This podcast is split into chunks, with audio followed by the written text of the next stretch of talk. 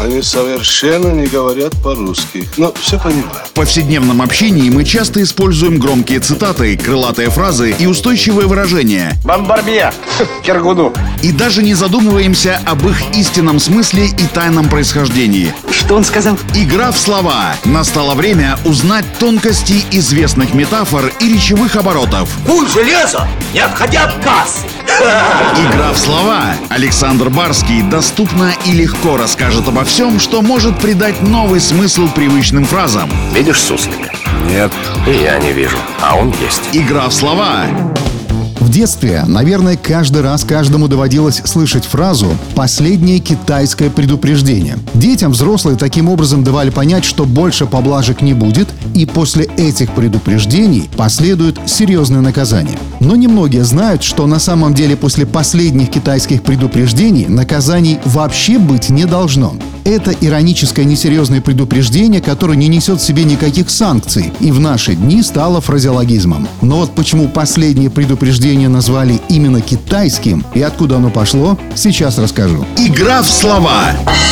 Последнее китайское предупреждение появилось в связи с обострением американо-китайских отношений в 50-х годах прошлого века и касалось так называемого тайваньского вопроса. Соединенные Штаты Америки поддерживали новое самопровозглашенное правительство островного Тайваня и нарочито игнорировали коммунистический режим в Китае. Американские самолеты постоянно нарушали воздушное пространство республики, регулярно совершая разведывательные полеты над ее территорией. Каждое такое нарушение границы фиксировалось китайскими военными, и руководство Китая всякий раз направляло американской стороне официальные письма с указанием мест нарушений границ Китая. Это были тогда только письма и ничего больше. Несмотря на такие агрессивно-хамские выходки со стороны Америки, китайское правительство не предпринимало никаких серьезных действий, так как в те годы Китай был очень слаб в военном и экономическом отношениях после влияния европейских колонизаторов и японских завоевателей. Так вот, посылая Америке эти предупреждения, руководство Китая хотело таким образом хоть как-то заявить о своем несогласии с дерзкой политикой США и обозначить свой государственный суверенитет, безусловно понимая, что такие официальные письма цинично игнорировались американскими военными и были обречены на провал с точки зрения дипломатии. Игра в слова.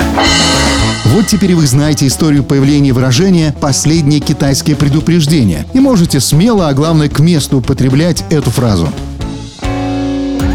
Игра в слова! Александр Барский доступно и легко расскажет обо всем, что может придать новый смысл привычным фразам. Рыцапа — это то, без чего пепелац может только так летать. Игра в слова.